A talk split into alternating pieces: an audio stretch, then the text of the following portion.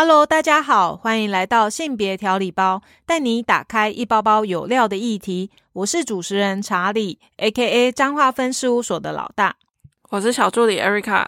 我们今天呢，想要来讲一个叫做有毒的关系，但是因为我觉得有毒这件事情可能没有办法一集讲完，所以呢，我们一开始我们就先来想一想的是说，诶。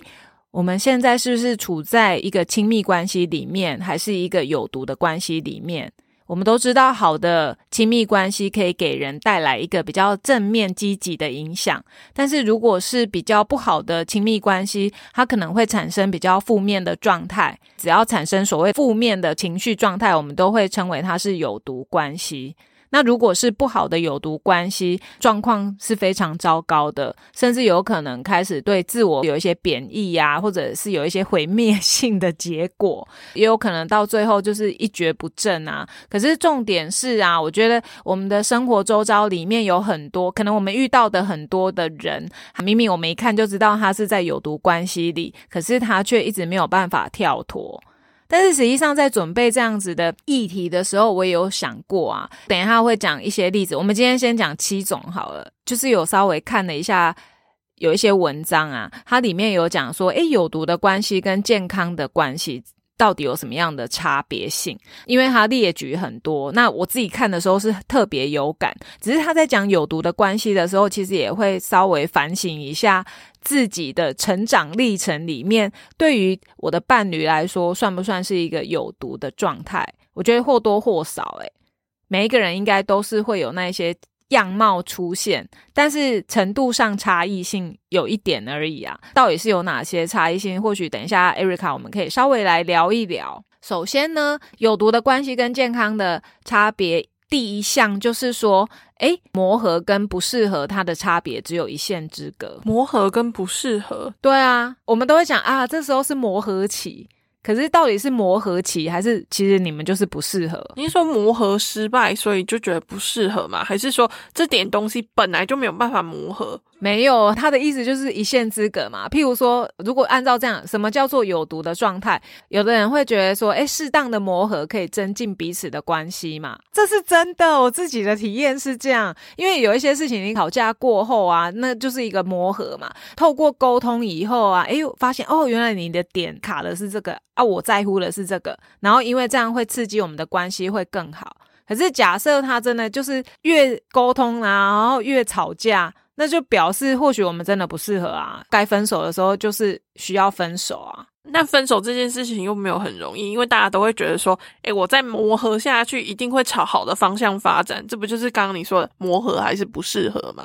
对啊，自己本身要有一个那个叫什么，那个叫界限临界点。假设我真的常常为这件事情一直吵架。那我到底吧？对哦，对，我刚刚讲什么界限跟什么什么？哦，对，什么东西？对不起，讲界限是因为。去专讲演讲的时候，都一直在讲身体界限。对对对，是停损点。我觉得确实设定停损点，感觉是很重要的。那当然，我觉得在讲这一些有毒的关系跟健康的关系，我刚刚有讲嘛，都是我们或多或少，只要是有伴侣的人，其实都会沾到一点边。讲这些差别性的时候，我可能也会反思一下自己跟伴侣之间的状态。但是像我们刚刚讲的第一点，就是到底是磨合或不适合啊？确实，我觉得像我。在跟伴侣刚开始交往的时候，走到现在这个状态的时候，我觉得有时候争吵这件事是好的。您说至少有把重点的问题解决是吗？除了重点的问题有获得解决以外，你就会知道哦，下次不要踩点。你会知道彼此的那个引爆。概念上是有一点呢，但是我觉得这样子的磨合，我相对之下，其实吵架真的不见得是坏事，它会增进你们彼此之间的感情。可是实际上啊，假设你真的为了同一件事情，然后老是为了这样子去争执啊，是不是我们应该就要给彼此一个放手的机会，直接劝然后做一个彼此的尊重？对，但是那个应该也是发生很多日积月累，就是常常态性的发生，所以我们常常会听到哦，因为你知道女生啊，比较常会跟自己的闺蜜、好朋友抱怨，诶，我男友他又怎样，我伴侣又怎么样。通常如果听太多次，我觉得闺蜜总总是会说啊。我觉得你们不适合，要不要分手啊？他不适合你，有没有你自己？通常我是劝分不劝和的那一个啊，因为我觉得啊，你们一直在那里讲这么多问题，但为什么还要紧紧抓着对方不放？我就觉得很奇怪啊。这就当局者迷啊！我自己也会啊，因为我就会觉得再努力一下，一定会好，再努力一下，然后不知道努力了好几个月都没有成啊，可是真的很奇怪、为什么可能就是很喜欢呐、到底是多喜欢呢、都已经遍体鳞伤了，或是你刚刚像你讲的磨合都不成功了，你们还是用那个肩对肩的地方互刺，哎、可是我觉得有时候要决定分开，都要有一个 moment。明明道理都知道，我我像我我也都知道别人被雷打到的 moment 不是，就是觉得别人讲的都是都可以理解我的朋友给我的一些真心回馈。可是你知道，真的放手这一件事，对于就是已经很爱了，然后别人就说你到底爱他什么？可是我的爱在别人的眼里，那个又不叫爱你。讲得出来吗？可以讲啊，要怎么形容呢？但我就是觉得，我知道别人讲的都对，我应该要有一个停损点，但是我的当下我就是放不掉。是真的是当局者迷啊，完全都不知道你到底在纠结什么哎、总而言之啊，好了，我已经长大了，每次都说我长大，就是我会觉得说，呃，如果真的在那个磨合的过程里面有一个良性的互动，那我确实觉得，诶，因为这样增进彼此的认识。可是对于不适合的这部分呢、真的要透过很多关系的，你说常常谈恋爱的关系，或者是怎么样，我觉得可能就是经验值的累积啦，对对对对对对也没有应该是这样对对对对对你至少知道说，哦，如果这个人真的是你可能在。第一段感情试了十次跟这个人磨合，但没有办法成功。你第二段你有所增长，你可能觉得好，那我试八次我就放掉。然后第三段你可能就试五次，慢慢慢慢的去累积这样子的经验，会不会对更快去知道说，原来这个人就是不适合我，不要硬抓着彼此磨。应该是有帮助，因为我觉得人之所以会成长啊，都是因为很痛彻心扉的痛过，你就知道哦，下一次就是要再小心翼翼。以前的我就是比较恋爱脑，但是我真的就是透过不断的谈恋爱，这样好像讲我谈很多次恋爱，但也差不多。那是需要靠经验的累积，然后才慢慢找到一个比较适合自己的方向。好了，因为你知道这个议题啊，吼，可以聊很很多面向。我只是刚刚突然那个脑中冒出，就是我们有一些个案，以往的案例都是他明明在同一个地方跌倒，可是他下一次遇到他还是会跳下去、欸，这个等一下我们也会讲到。那在有毒的关系跟健康的关系，它的差别。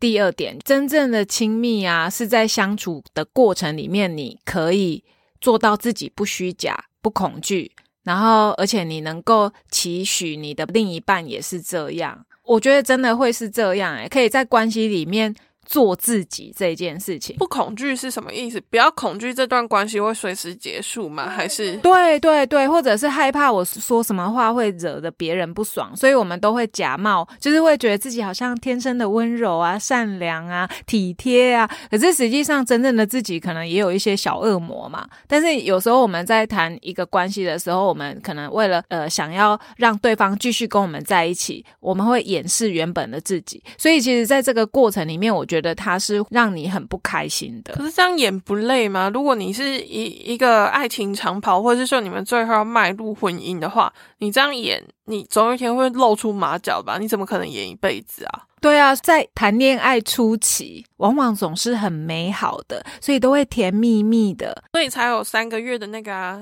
甜蜜试用期。啊，对啊，然后过了之后发现说，哎、这个人真的是哦，哪里可能小地方我真的觉得不行，这样。好，拿我自己做例子好了，像我的伴侣，他就是一，他看起来就是很很有个性。阳刚，呃，对对对，有个性阳刚的。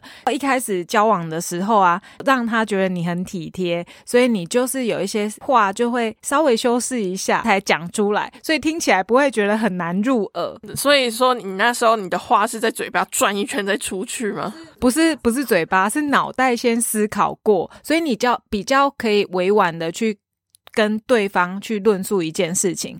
可是呢，当然也是会有很多的纠结，但是我觉得慢慢的到。交往久了以后，譬如说，哦，对，有一个很明显，就是像有时候不敢在对方面前放屁这一件事情，谁会在交往前期这样啦？会直接被 fire 掉吧？可是不是啊，可是我自己会反思啊，哦，为什么我在我的家人面前或朋友面前，我觉得就是很大大的放，可是哎我就在思考说，哎，放屁不就是一个生理很正常的一件事情吗？自己有一个设定，我就在想说，我到底要什么时候在我的伴侣面前放屁？那表示我已经觉得把它纳入为我自己人。你说还是有那个区别是吧？对对对，那因为也有人说，哎，当你的伴侣可以在你面前挖鼻孔啊、放屁呀，那表示你们可以走入婚姻嘛？我觉得这句话应该也蛮有道理，因为热恋初期我们会想要在对方的面前最好的一面，对，所以你当然啊，那回过头嘛，我们就讲说有毒的关系，它可能就是让你表现都要很假掰、虚情假意的时候，那个真的就是一个。一段不是很好的关系状态，会不会是因为怕被讨厌这件事情？对，我觉得应该是。如果说我们在一个健康的状态里面，其实我们就是感觉很自在、很安心，你可以畅所欲言。但我觉得情侣之间的畅所欲言，我觉得我自己吧，会一阶段不同吧。但我不会把它形容成是保留，而是我觉得我们会试着学习去说话，就因为我们每一个人都不喜欢听到很严厉的斥责嘛。我觉得我就是学习去换句话说，但是我一样可以达到目的，只是因为这个要去学习啊。我自己现在是这样子的过程。那好像是每谈一段经，每谈一段恋爱，那个经验值就会那个 level up 的感觉。哦，我我突然觉得好像老了以后才长大，才觉得哦，好像应该是要这样。因为你要，你总是不想要在每一段关系里面，可能一些爆炸性的话题啊，或者是我的意思是说，我很希望如果再早一点知道，其实就不用分手，你可以谈那么多场恋爱。对对对，好累啊，好累啊，从零开始，我之前真的很累。对对对。因为我之前也有说过，哎，为什么你跟对方交往十七年，你都不结婚？然后他就觉得，哦，因为换好累哦，因为我要重新把我成长再讲一遍。我就觉得，哎，对。可是以前我不会想那么多，因为你也知道我很爱讲话，所以认识一个人，我顶多从头再接自我介绍一遍。对你来说毫无负担吧？可是对有些人来说，他就觉得很麻烦呢。好不容易跟一个人就是长久的关系都已经建立起来了，我要从零开始，真的有够麻烦的。对啊。对啊，所以我就会觉得，哎，如果再早一点知道，其实或许就可以很很快会有一些美好的状态发生。那可能也只是你的想象啊，毕竟每一个人有可能那种关系都不太一样。总而言之啊，我真的觉得经历多一点，其实，在经历你，你总是要有一些比较好上手啊。啊，对 对对，感情好上手，什么手册什么心中已经有一个 SOP 了，想说哦，这个人如果这样磨合不行的话，我就先放生，然后再去找下一个更好磨合的人，减少那个冲突的发生或之类的。对啊，总反正总而言之，就是一个好的健康的状态，就是你可以不要太压抑自己，不要把这些压抑日积月累太久，最后就爆发，最后一定是 say 拜拜的。两人之间的相处确实是需要，我觉得它是有分阶段性的啦。或许一开始我们就虚情假意嘛，给来给，你知道，像我的伴侣一开始讲话都很温柔，可是现在就开始就不是这样，因为认识越来越久嘛。可是我觉得，既然会选择在一起，一定是因为呃，你你本来你就是很新，某种程度上吸引你。对，所以我觉得我们还是要试着学习说话，然后尽可能的表露，把自己内在的想法完完全全的讲出来，会比较好。那也是沟通吧，沟通很重要哎。如果他都不跟你讲，也他是心里面真实的想法，你要去怎么跟他讲啊？完全没办法哎。你讲到这个，我就想说，前几天我们也是为了沟通这件事情，有一点。就是我会不开心，可是因为我又怕会，我们是算是远距离恋爱嘛，所以你就会觉得说，哎，好像用电话讲又讲不清楚。可是就是有一点你们就只能用电话讲啊，不然视讯吗？还是哦，当然也 可以，可是。哦，对对对，我想起来了，我都很容易忘记坏的事情。引爆点就是我说，哎，等一下我可以接电话，那你打给我。结果他就无疾而终，所以我就生气，因为我只是想要关心他今天过得好不好。可是他工作一天很累，所以他不想讲话，所以我就想说算了，那我就去做我自己的事情。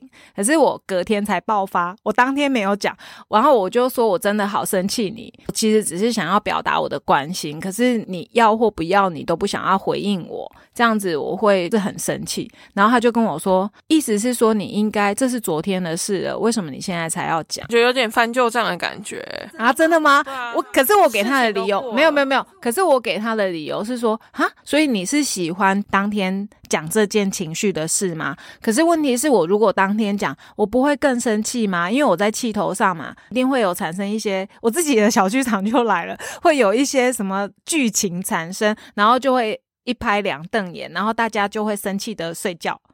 所以我要避免吧。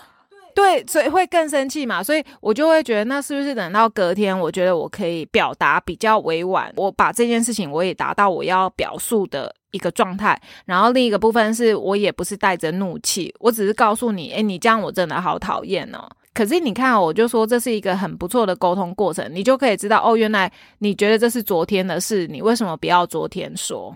所以我自己的本身我就要去学习。好，那确实很多的像网红啊，或者一些心理学的啊，都讲说今日事今日毕嘛，很多事情不要隔夜仇。可是因为我就要站在我自己的立场想，我就会觉得说，那我现在马上跟你说。出嘴不喝为，就是那种生气绝对不会是好听的，所以我本来是想说不要让自己现在这样子的生气的状态，所以我选择隔天再告诉你，诶，我昨天到底生什么气？两个人沟通之后就达到共识，OK，那就是以后都是当天告诉你，自己就要去学习怎么样。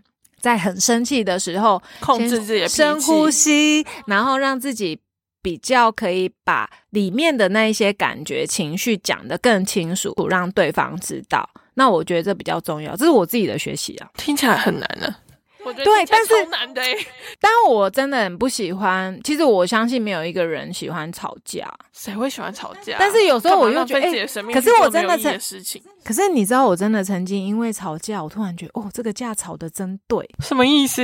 就是像刚刚讲的差别一的那个状态、啊。说有吵有糖我觉得吃吗？所以不是不是不是，我觉得好像有吵之后，你才会更知道哦，原来这是他的雷。可是以前你没有吵，你就会觉得好像他都接受我，所以我才会觉得，哎，好像吵架吵对了。要、不然我永远都不会知道对方或者是我自己的雷点哦。原来我会因为这样不舒服。我觉得那是一个比较健康的状态沟通法，那也要。对方愿意跟你沟通吧。如果你就是单方面输出，对方就冷处理你，你要讲什么？没有，那就直接是不适合分手。放弃的很快呢，怎么会这样？要不然都没有办法达到一个有效沟通。那接下来就是第三种不一样，情绪勒索不是爱，然后拒绝当情绪的人子。其实我本来想说，诶，这个部分其实就可以讲一集了。情呢这件事情，我觉得哦，太多方面可以讲，不管是在亲密关系里面，或是你跟你自己的朋友啊、家人啊，这些都一定会有情的状况产生啊。那不然我们改天再来讲情勒这件事情好，因为我觉得情勒这件事情应该是很多情侣都是有的状态诶。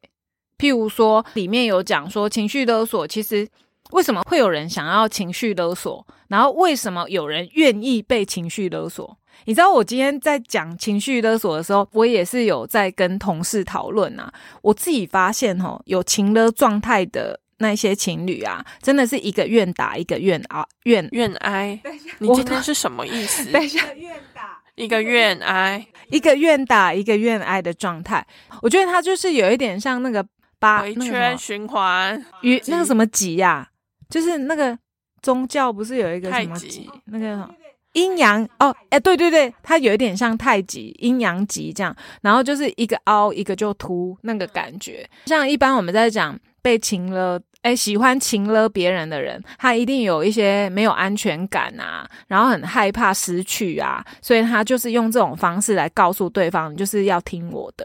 可是你知道，像那个愿意被情了的，他刚好是属于他很缺爱、缺认同啊、缺安全感啊，或者是他自尊比较低啊，就是你知道这两种人就这么扣在一起。可是我觉得情了别人的人，有时候都不觉得自己在情了、欸，对对对，他就是一种日常嘛，有可能他从小我们就会去讲到是跟他的原生、他原本的家庭是有关的。他就习惯这个方式来对待别人啊，所以他根本没有意识到自己是在情情了别人啊。对啊，就说其实这一般情侣也是会有类似的状态，只是程度上不一样。你刚刚讲那个一个愿打一个愿挨，其实反而是少数诶，因为有一些情侣在沟通过程里面，你会不自觉的就情了对方了。一样啊，这个意思就是一个愿打一个愿挨啊。不然你看哦，吼，好像比较长的是控制型的情了嘛，他就会说你不要穿这样出去哦。你不要穿太裸露，很多都是这样嘛。穿太露就是希望你多加外套，还是说在言语上啊，常常会用辱骂的方式啊，还是说，诶，他可能会威胁你啊？假设你跟我分手，我就杀光你，这叫做什么恐怖情人之类的，我才会讲说他就像一个凸一个凹这样子，就是这种。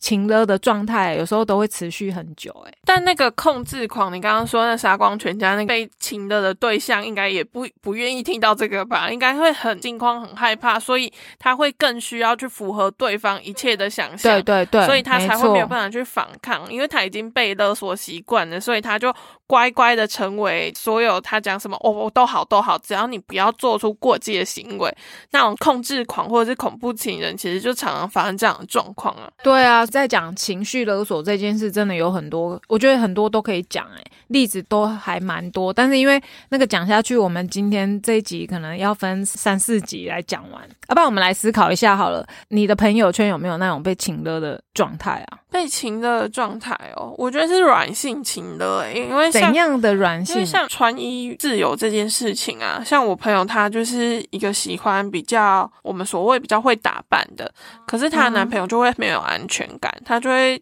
跟他讲说：“你穿这样出去，你是想要勾引谁啊？”对，就是这种，就是情的，就跟他讲说：“这样出去，我觉得很没有安全感，你要不要换一件衣服，或是直接在我朋友出门的时候把外套放到他手上。”就跟他讲说要小心着凉哦，类似那种软性、软性的威胁、软性的情的，就觉得说你这样让我很没有安全感，所以你要让我有安全感的方式，就是第一你去换衣服，不然第二你衣服穿上。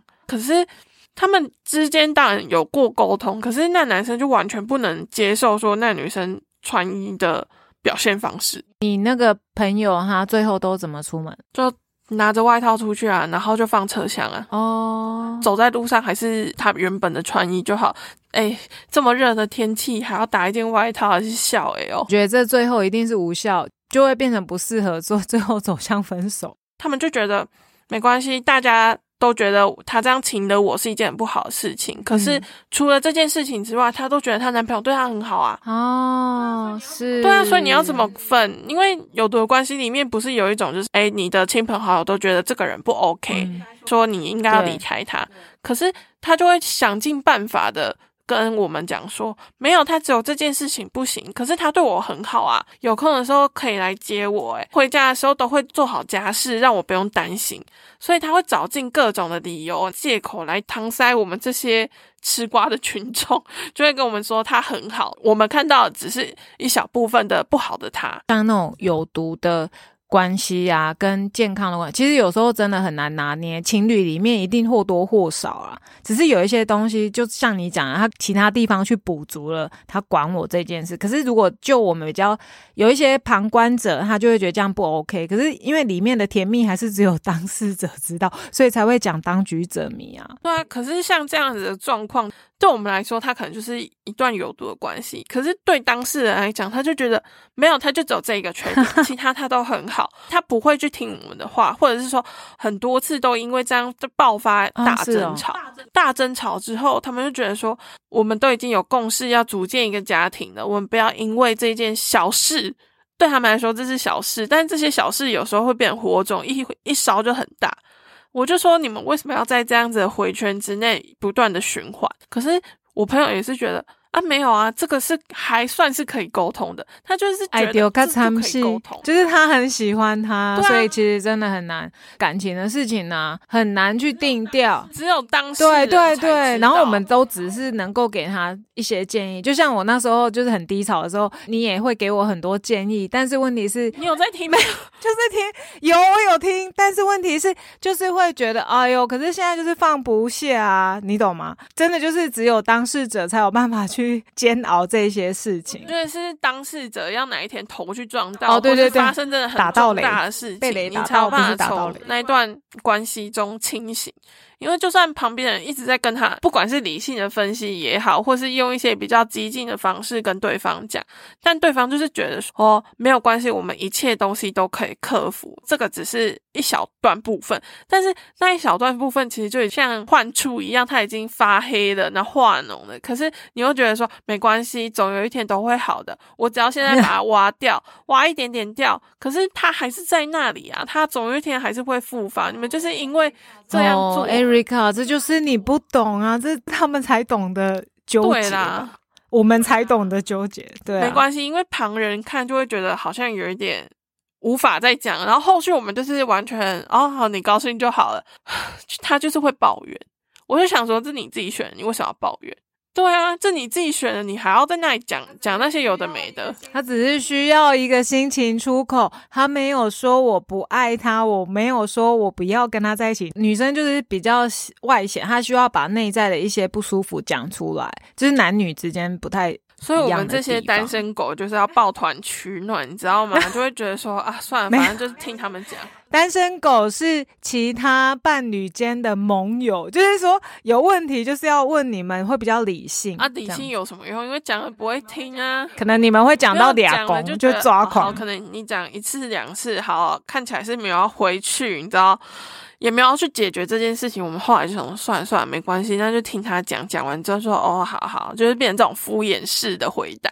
我们就觉得，哦，这样我们会比较舒服一点，因为他不会改。所以听众如果有那种跟我一样，就是喜欢找人抱怨啊、吐口水的心情故事的话，我们也要知道，我们抱怨太久啊，别人也会觉得你我讲了你都不做，那我还要讲什么？所以我们就能够摸摸鼻子就转身就走好了，不要去责怪。放生就好了。如果大家是像我这样，就是听朋友抱怨，可是死都不结束这一段关系的话，没关系，你就当支持他的所有决定，然后记得不要去讲他伴侣的坏话，因为等他们和好的时候，他的伴侣会来就是你要小心一点。骂你一顿，或者是说那个你朋友都这样对我，要不要考虑一下，不要跟那个朋友多出去什么之类的。这个书里面都有讲过，对啊，莫名其妙啊！你们两个吵架到底干我屁事？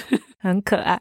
好，再来第四个差别啊，就是呃，我觉得找到支持性伴侣啊，跟爱你的人啊，就会接受你原本的样子，你不用为了对方去做任何的改变。可是有毒的关系里面，他应该是要求对方一直不断改变吧？他就是会透过评论啊、批评啊、贬低你嘛，但是他不是发自内心的真正的想要欣赏你或赞美你。他可能只是想把你塑造成他想象中美好的你，或者是说我可以炫耀说我交到一个怎么样的女朋友，所以他会要求你做改变。可是他根本没有顾虑到你自己的心情啊。对啊，可是如果有一些伴侣，如果他就是因为被这样责备、贬义以后，他就开始走心，然后都觉得自己很不好，可能就会有很多担心吧，觉得自己会被抛弃，所以他就只能默默安静的这样被挨骂。这是不健康的关系啊！你为什么要在一段关系里面不断的贬低自己，为了迎合对方，不断去做很多的事情，就说，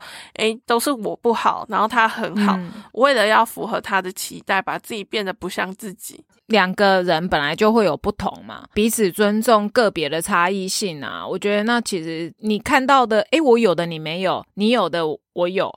我在讲什么？我看到的是，呃，我有的你没有，然后你没有的我有。我觉得本身会在一起，一定有某一些特质欣赏嘛，应该是在这样子的状态里面，他真的很爱你，你就会是保有你原本的样子。他们两个在一起，一定是因为有一些吸投射他的点啊，对啊，因为我没有看到你有，我就觉得啊，好棒啊！你怎么会？如果真的爱一个人，他会爱你原本的样子。假设他开始对你嫌弃或干嘛，你真的要很思考，到底跟这个人合不合适。当然是有一些地方要改的，应该要去像你刚刚讲磨合啊。但如果你真的磨合不了，或者是说对方非常强硬的态度要求你改一些你根本改不了既定的事实，这段关系有必要走下去吗？或者是说这段关系还有改善的余地吗？虽然是这样讲，但是在关系里面的两个人都不会觉得自己有任何问题。没错，有问题的应该是别人吧？你干嘛这样批评我们？没错，我们就是那种被扫到台风尾，或者是他们是事过境迁和好之后，我们成为被攻击的对象。就啊，好好，你们开心就好。没错，没错。再来第五个啊，他说处于过度付出的圣母式的恋爱方法。我可以为你做到很多事情啊，我可以为你牺牲奉献，你要什么我都给你啊，那种感觉啊，没错，这个比较像妈妈吧。爸爸妈妈，他们所以才会叫圣母啊，因为圣母的爱不是无私的嘛，那不是你们的 那个嘛？对，所以他就是说我愿意无私奉献在这段感情之中。你想要什么东西，比如说你对我的所有要求，我都照单全收，然后我去做你不喜欢的改变，我都把它改掉，或者是说。你需要什么东西，我就全部的都给你。比如说，你今天缺钱，好，那我就去生钱出来去帮你做这些事情。我今天缺家电，好了，明明你自己也过得很不 OK，但是你会为了对方去满足。有，那我有一个朋友，她她男朋友是做房仲啊，其实房仲看业绩嘛。可是他业绩都一直不是很好哦，居然花了十五万去买一个按摩椅给我这个朋友，朋友气死了。可是你又知道他其实是知道他每天工作很累，因为房仲工作都很长嘛，他又觉得说我不能常常陪在你身边，所以他就买了一个十五万，已经超出他每个月的薪水很多。所以你看，这个就是这个会诶，可是为什么会让我联想到这就是圣母式的恋爱？就是可能想要对对方好吧，我觉得这件事情也没有所谓的对错啊。你如果喜欢一个人，你一定会想要补足他的缺憾，诶，不会这样吗？有时候我好像。你看，我我觉得我自己有时候好像也会这样。你就是全然的奉献啊，对啊，就是很爱对方，我都觉得哦好哦。你会消失底线吧？我觉得圣母是爱情的人，很容易把自己的底线、把自己的需求放到最后面呢，因为他会想说你有什么样的需求，我就先去满足你。我自己的需求把它放到后面。如果我的伴侣对这件事情很生气，我没关系，我可以忍，我什么都可以忍，只要你不离开我。这种就是圣母式的爱情啊。可是。为什么你要变成一个圣母，然后去满足别人？你把你自己放在非常非常后面的地方，这样就是一段不健康的关系啊！对，没错，我们要处于一个健康的状态啊。其实那个文章里面也有讲，阿德勒心里面有所谓，他其实遇到事情会分自己的问题还是别人的问题嘛。所以当一件事情发生的时候，其实我们先不要论它是好的还是不好的，我们先思考的是，诶，这到底是谁的议题？谁人生的议题？因为我们每一个人会因为我们的成长背景啊，我们所面对到处理的问题的方式都不太一样。那有时候可能会，其实问题真的我们也都不是我们彼此本身，但是因为我们过往的一些经验，我们把这些都对号入座，变成自己的哀怨。可是这些都是因为我们过去成长所累积下来的自己给自己的负担呐。如果真的要有一个好的关系，其实圣母式的爱情，我觉得翻转就是你可能要先冷静下来。想一下，说，哎，这到底是他的问题还是我的问题？你这样讲的同时，我一直想到阿信，哎，哦，对他好可怜哦，阿信就是不断的家里家庭付出。不管是亲密关系也好，或者是他自己内心的家庭啊，或者是他的原生家庭，他都不断的为这些付出。可是他忘记看到他自己的需求到底是什么。他好像会觉得说，别人的好就是我的好，但每个人都是独立的个体啊。他的好不代表你好啊。你都已经累得要死或忙得要命的，可是对方理所当然享受的你的付出，或是你给予他的东西，这样自己会觉得这样就不是一个很健康的关系。总而言之，我们都不要去过度的干涉对方，然后我们能够理解的是，每一个人都必须主动去担当自己的个人议题。我会有这些状态，其实都是要自己去承担。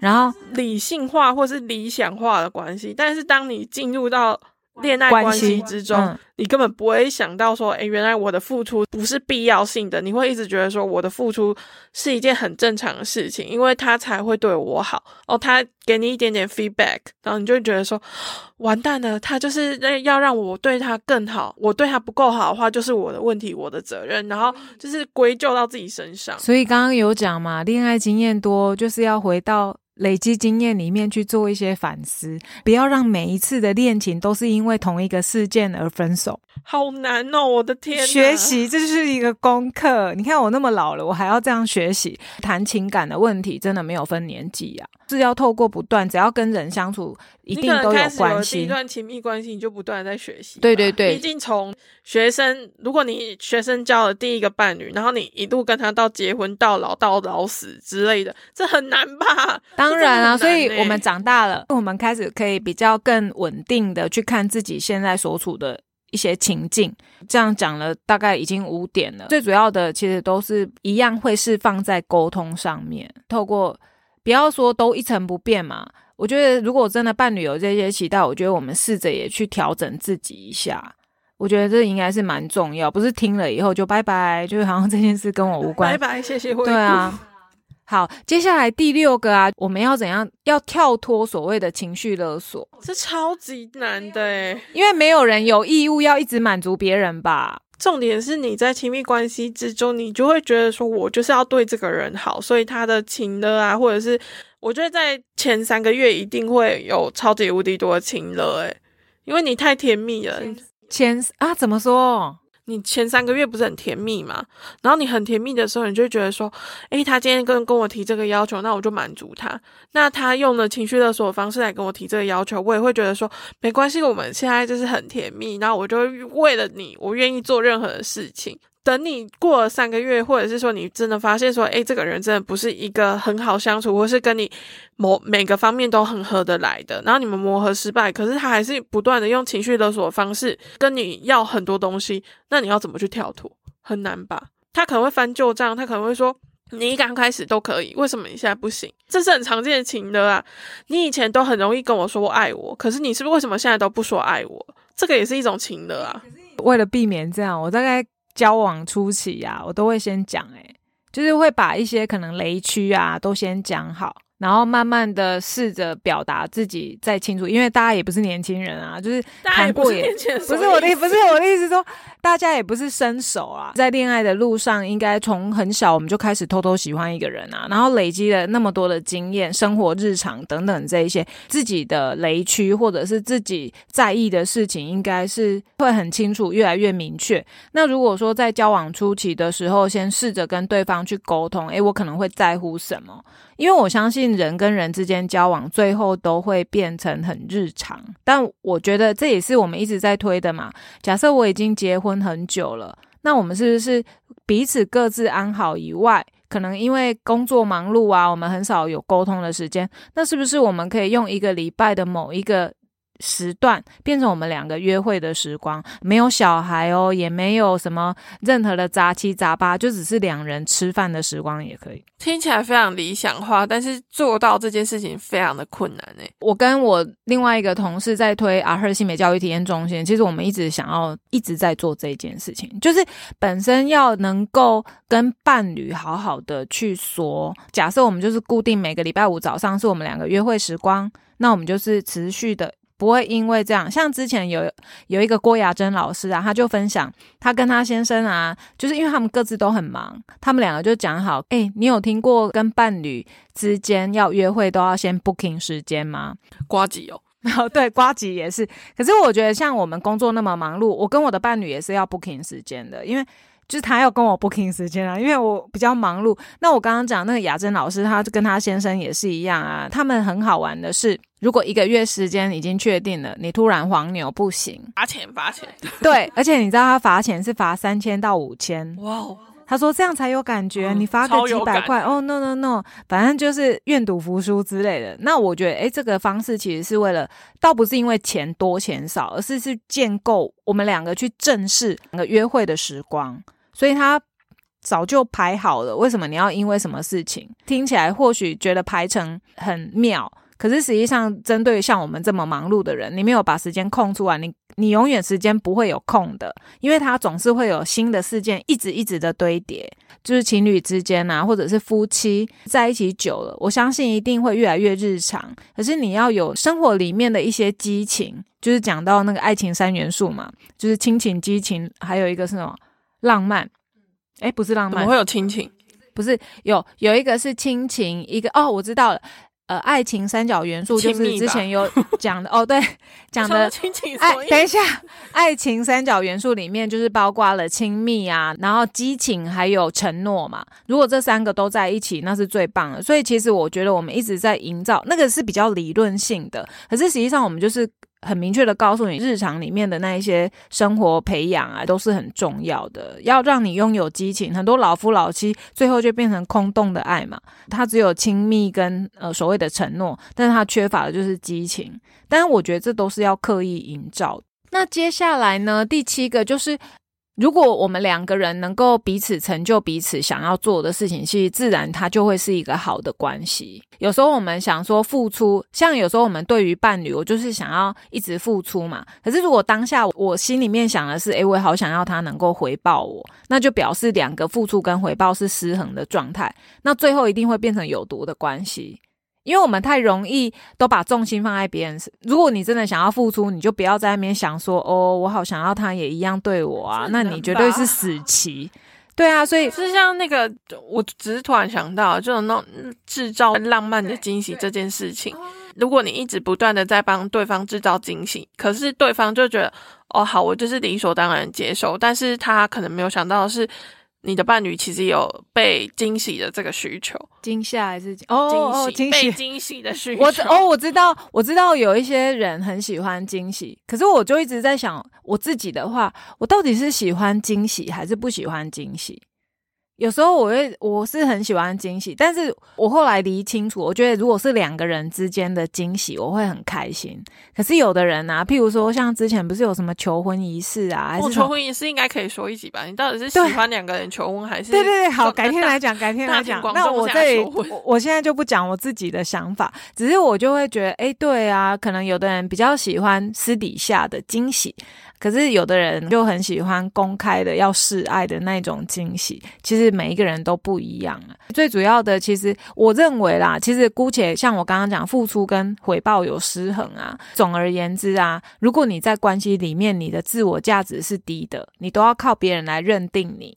那当然，为了获取安全感嘛，你相对之下你们之间的关系，我觉得最后一定会有一种变质的方向在前进着。哎，不会很健康吧？如果你。对啊，一方不断的付出，然后一方不断的就是接收，供需会失衡吧？你一直都在付出，一直都没有接收到，可能你要透过惊喜来确认对方有没有爱你。可是如果你一直付出，发现说你的另一半他根本不想要给你任何的惊喜，或是不想要给你爱的回应，那这样的状况之下，总有一天你们的关系一定会坏掉啊。以前不成熟的我啊，我当然会想说赶快多做，因为多做的意思是什么？多给惊喜，不是指惊喜，而是我一直想要付出。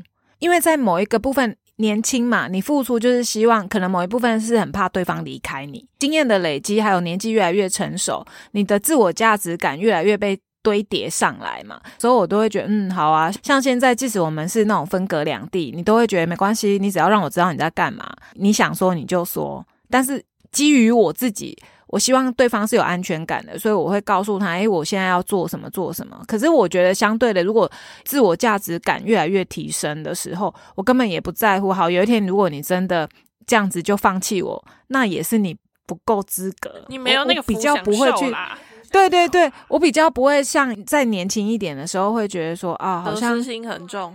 对我已经都看淡了这一切，可是你知道，那也是用经验跟岁月所累积出来的成果。说的简单，但做的难哦，过程痛苦到万分，一定很痛苦啊！不论是你年轻的时候去体会这种感觉，或是你老的时候终于体悟出一套这样子的想法，但是在实践的过程，我觉得还是会有一点难度啦。建立好自己对自己的自信感，因为。我们要相信我们自己是值得被爱的，相信自己是可以拥有爱的权利的人，剔除掉一些比较负面的，觉得自己不被爱的这些想象在自己的脑袋。那如果你真的很讨厌自己，觉得就是试着去接纳自己，然后学习去爱自己，先从重建自己开始。对我真的觉得这样。那或许一开始觉得，哎，我真的都不懂。在我们的服务对象里面，我们都说，哎，你要爱自己。可是我跟你讲，有时候连社工都会问说啊，爱自己到底是什么？我觉得听起来蛮笼统的。对，可是我真的觉得爱自己就是好两性。我后来觉得爱自己就是那种，当你跟你的伴侣的时候，你先想到的是自己，你不要什么都是用对方的立场。你先想，哎，我吃这个我心情会愉快，那我心情愉快，我就不会乱生气，我就会相对的，我我的伴侣也就会愉快。就是很多的利基点，我觉得我们应该先想到我自己这个人的本身。然后，当自己被满足的时候，无形当中你的那一些自我价值感就提升了，你就不会用一些行动啊，或者是语言去限制对方，你只能听我的。那我们今天先讲到的是上述的这七点差异性。那不知道听众朋友在你们的关系里面，你刚刚听完了这七点的过程里面，你有没有类似这样子的经验呢？欢迎可以跟我们分享。记得订阅我们的节目，留言五星好评，支持我们继续发展节目。性别调理包需要你的支持与鼓励，请继续锁定下一包，给你精彩的内容。